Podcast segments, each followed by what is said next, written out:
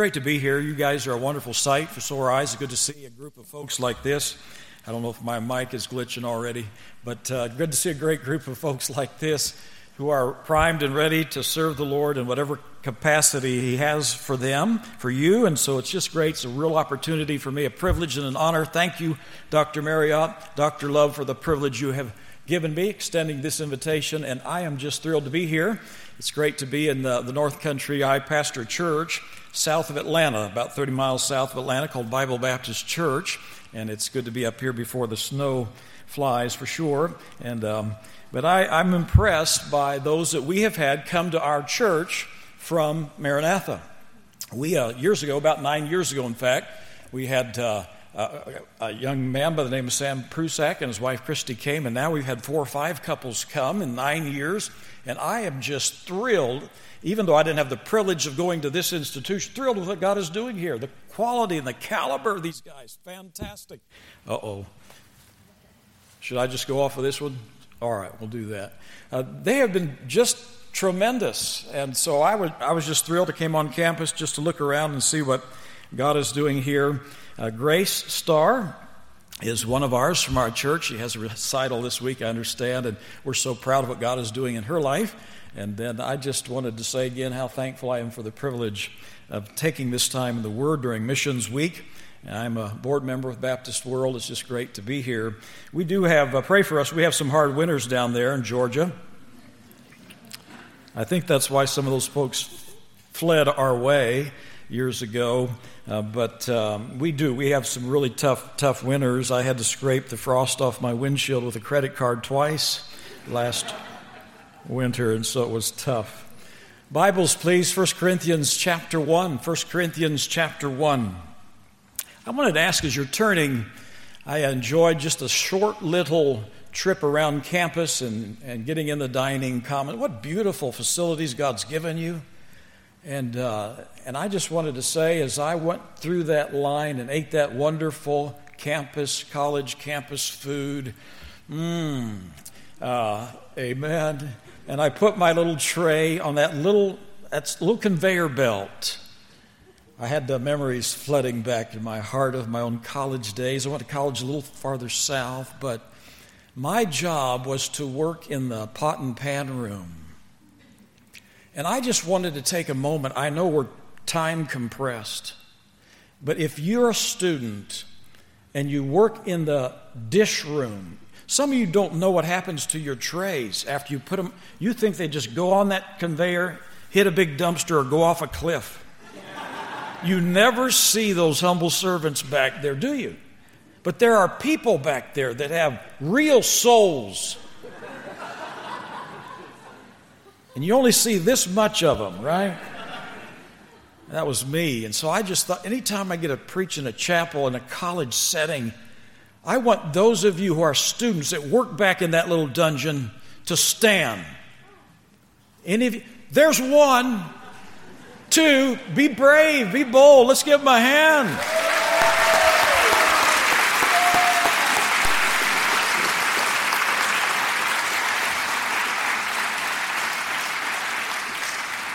I ask you, after all those announcements, what has a soccer player ever done for you?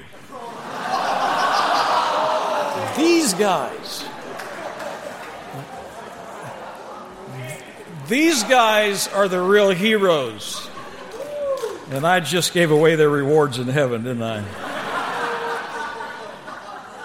1 Corinthians 1 and verse 18 For the preaching of the cross to them that perish is to them that perish foolishness, but unto us which are saved it is the power of God. For it is written, I will destroy the wisdom of the wise and bring to nothing the understanding of the prudent. Where is the wise? What a great question that is in a college setting. I asked one of your freshmen, why is it that Maranatha is such a deep pool of wisdom? And the answer I got from this freshman is that it is because we as freshmen bring so much wisdom in and the seniors take so very little out. Where is the wise? Where is the scribe? Where is the disputer of the world? Hath not God made the foolish the wisdom of this world? For after that, in the wisdom of God, the world by wisdom knew not God. Get this, please. It pleased God in His wisdom by the foolishness of preaching to save them that believe. For the Jews require a sign, a miracle, a wonder, and the Greeks seek after human wisdom. But we preach Christ crucified, unto the Jews a stumbling block, and unto the Greeks foolishness. Father, we do pray that you would give us wisdom to accept the foolishness of God over the wisdom of the world. We pray these things in Jesus' name. Amen. Well, we are indeed in a, a, portion of Scripture that takes a little bit for us to understand, and the question there is where is the wise? A great question for us to consider. Uh, and I want us to understand this letter a little bit. Paul writes this letter to a church that he has left for five years. He started it when he came in, uh, he started with Aquila and Priscilla. He came in uh, limping into town, and they, uh, really in the sordid soil of Corinth, were able, by the grace of God, to see folks come to Christ. And Paul, it's been five years since he's been there, and in this absence, in the interim, has understood by a, a really a, a team that came from Chloe's household that the problems in Corinth were large. This is a corrective letter. The people in Corinth were really immature. In fact, four times in chapters four and five, uh, Paul calls them, and this is not a compliment, puffed up. But ye are puffed up. you're proud. And because of your pride, you're divisive, you're litigious, you're immoral. And you're beginning to swallow in this idea that you've got to be like the world to win them. And that's why Paul comes out of the gate as a parent. And he uses sarcasm. If you would, please take your Bible and just go a couple chapters down the road to chapter 4. Beginning in verse 8, he is speaking, and this is really what we call biblical or legitimate sarcasm. And he's talking to his, his beloved children in Christ that are, are really going off the rails because they have left the simplicity of the cross. And they're enamored with the wisdom and philosophy of Corinth. He says, Now you're full, tongue in cheek here, and you're rich. You've reigned as kings without us. I would to God that you did reign, that we might also enjoy it with you, reign with you. For I think that God, I think that God hath set us forth as apostles last, as it were appointed to death, for we are made a spectacle to the world and to angels and to men. He's placing himself at the end of the parade. The victors' parade were at the end were the prisoners that were to be executed they were really on display. And that's what Paul is saying. That's us, the apostles and missionaries. Verse 10 We are fools for Christ's sake, but you, can you hear the tone in his voice? You are wise in Christ. We are weak, but ye are strong. Ye are honorable, but we despised. Even at this present hour, we are hungry, we thirst, we're naked, buffeted, and have no certain dwelling place. And all God's missionaries could say, Amen. Where's your home address? I live in a borrowed minivan. We have no dwelling place. And labor, verse 12, working with our own hands, being reviled, we bless, being persecuted, we suffer for it, being defamed, we entreat. We are made as the filth of the world. I'm new to Baptist World Board, and I'm, uh, I'm going to propose a name change right out of the gate. Instead of Baptist World Mission, why don't we call ourselves the scum of the earth mission board? That's what Paul is saying. I don't think the t-shirt doesn't have a better doesn't have a good ring to it.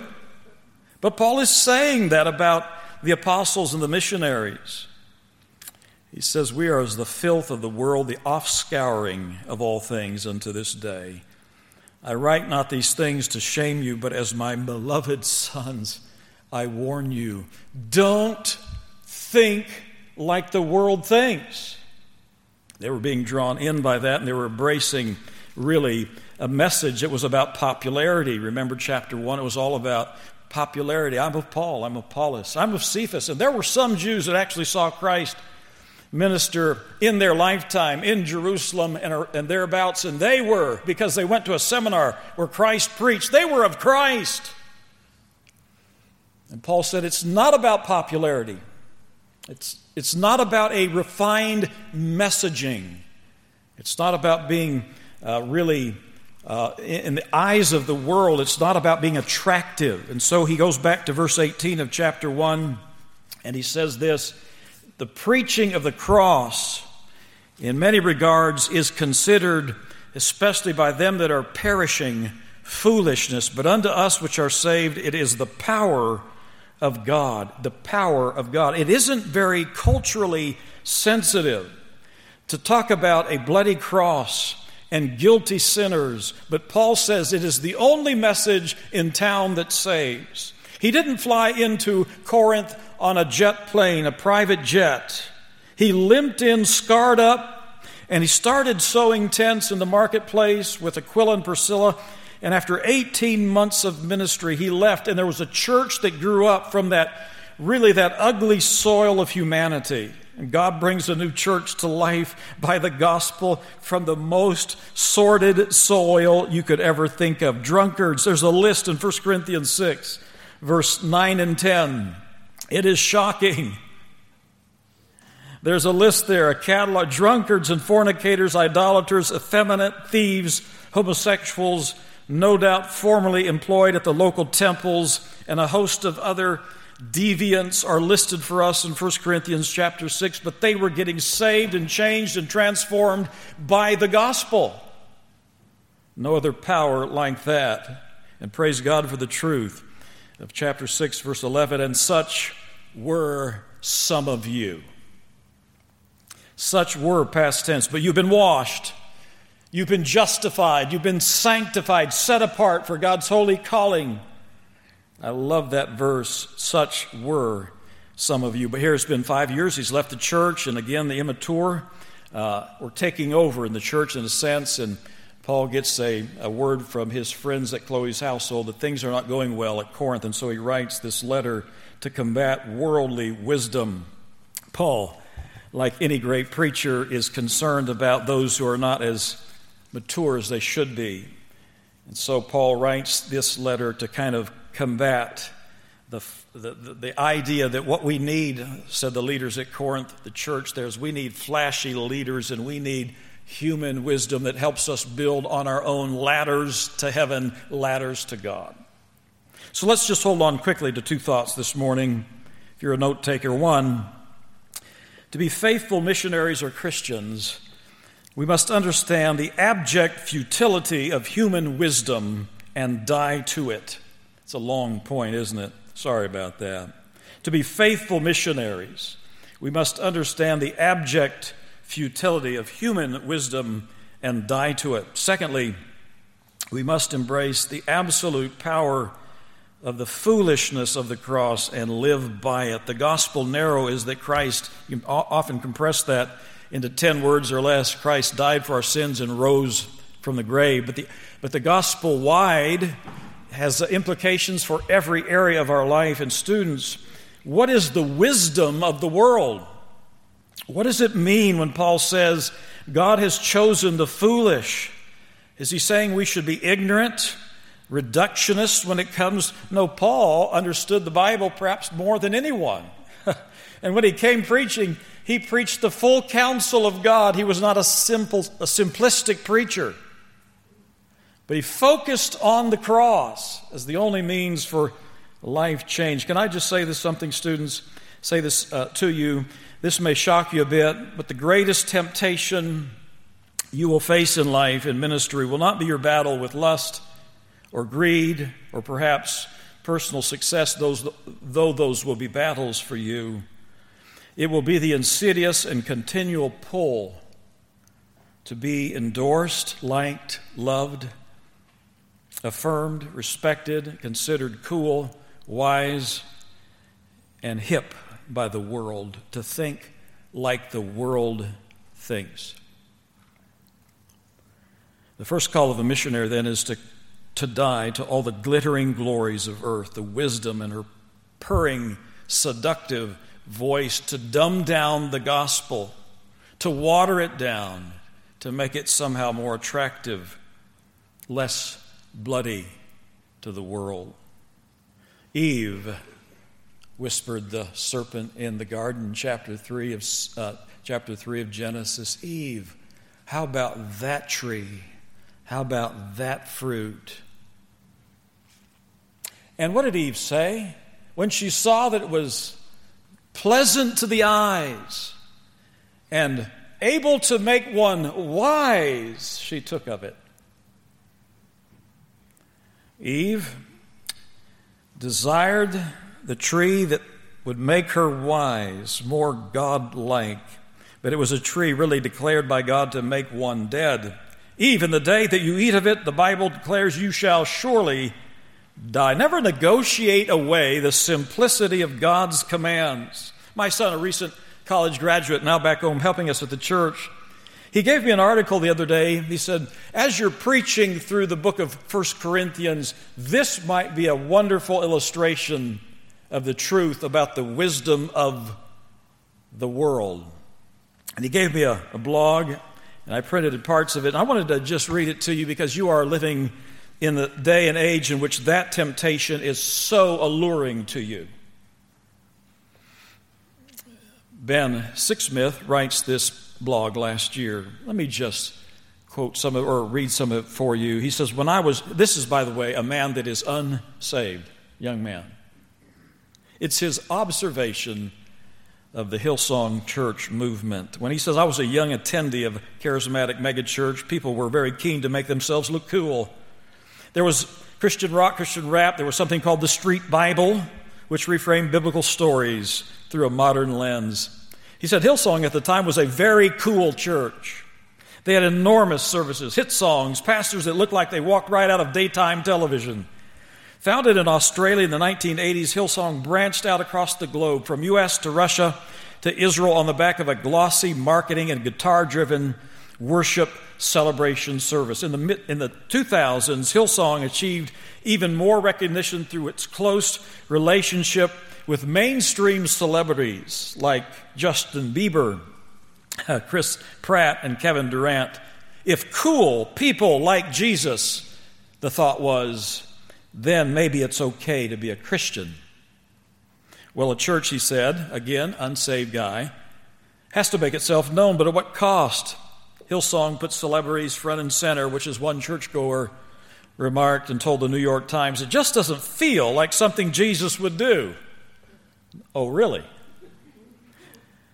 Uh, Carl Lentz, pastor of Hillsong, a former pastor, turned himself into a brand. His Instagram was full of photos of his sharp suits, hipster glasses, rippling biceps, tattoos, and midlife crisis jackets. Even when he addressed social causes, he himself was involved in the classic manner of the modern influencer. The case of Hillsong, New York City, it seemed to present what he says I call the church with just a twist of Christianity the wisdom of the world. Church with just a, just a twist of Christianity. His conclusion is this so if Christianity is a non essential add on, why become a Christian at all? Such is the end game of a Christless crossless message. 1 Corinthians 1:17 I can with wisdom of words the world's wisdom really dilute the message of Christ until it becomes made of none effect. He concludes this little article by saying this, listen carefully. I'm not religious, so it's not my place to dictate to Christians what they should and should not believe. Still, if someone has a faith worth following, I feel their beliefs should make me feel uncomfortable for not doing so. If they share 90% of my lifestyle and values, then there's nothing especially inspiring about them. Instead of making me want to become more like them, it looks very much as if they want to become more like me. End quote. Students, you're living in a time and an uh, age of your life where you ought to ask good questions about church life, about programs, about methods, about the status quo. I hope you are thinking through church life. I love it when college students come to our church, come home from college with new ideas about outreach and about how to become more effective in ministry. I love that. It's challenging.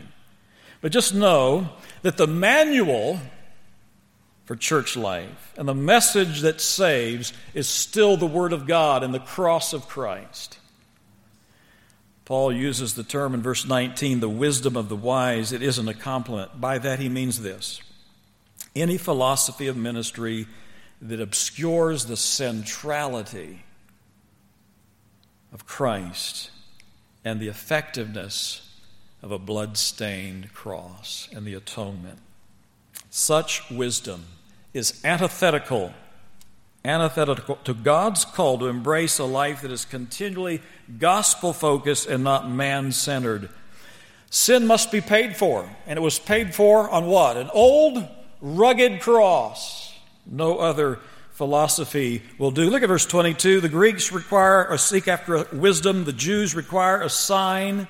And Paul's counter to that is in verse 20 Where then has all this wisdom taken you?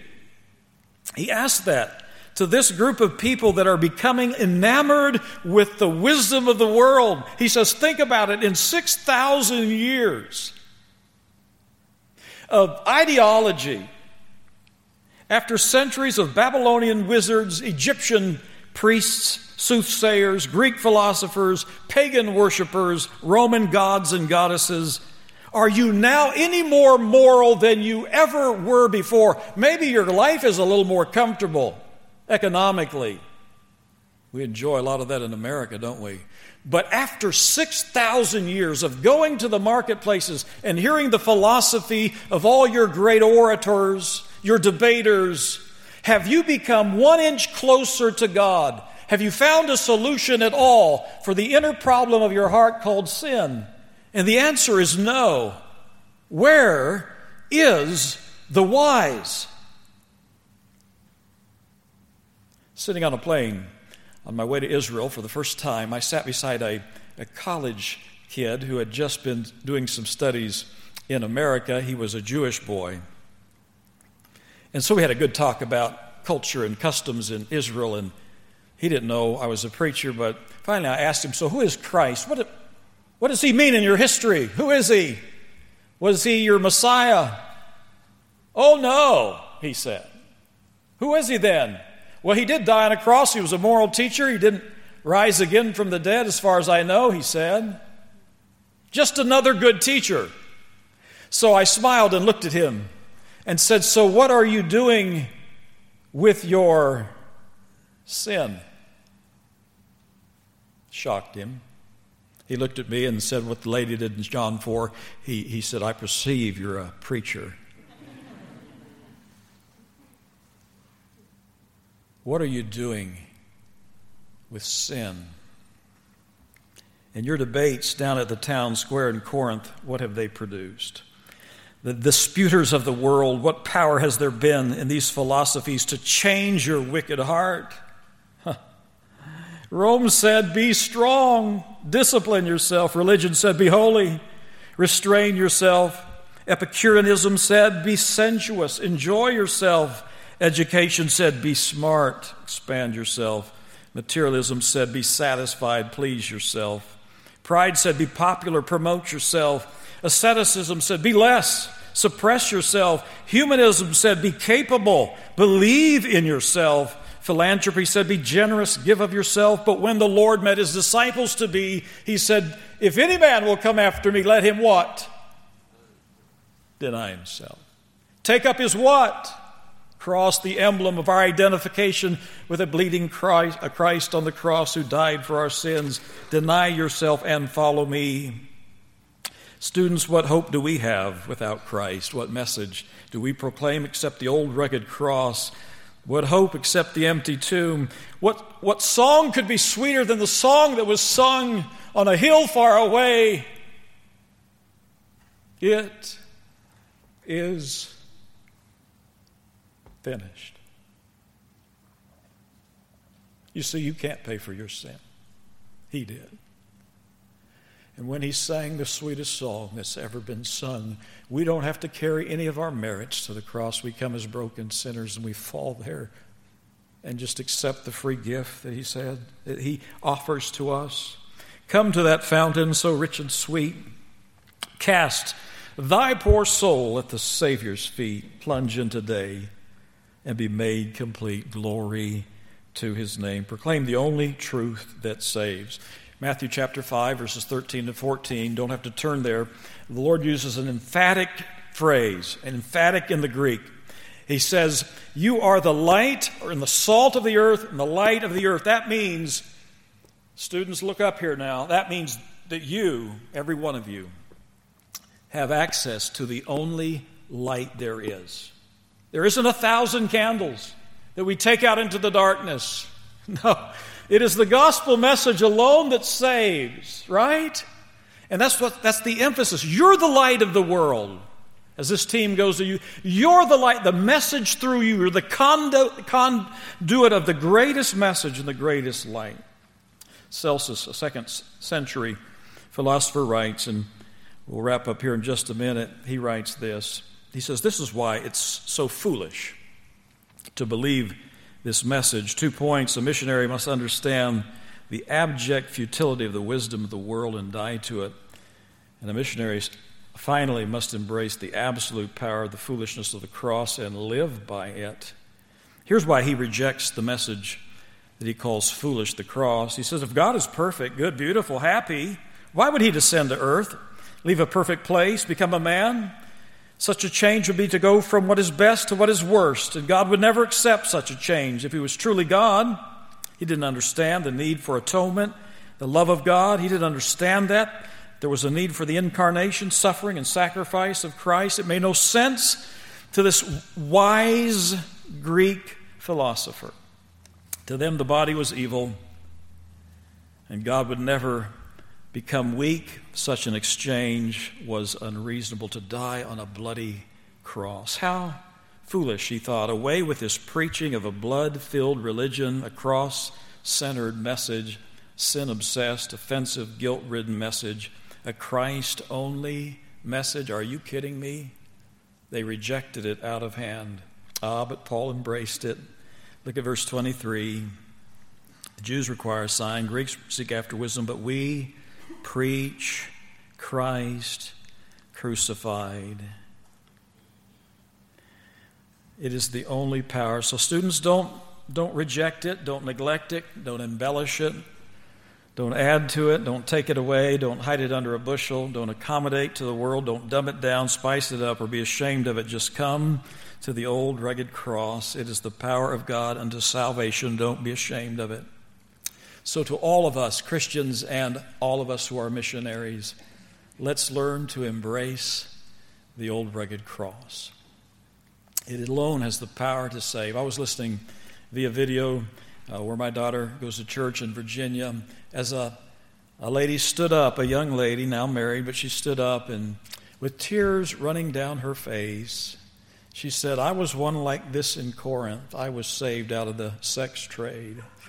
And she said, right before she got baptized, again with tears running down her cheeks, she said, I was so dirty inside. There was such a weight. And she looked at the church. She was new to the church. She says, I, I do not deserve to be here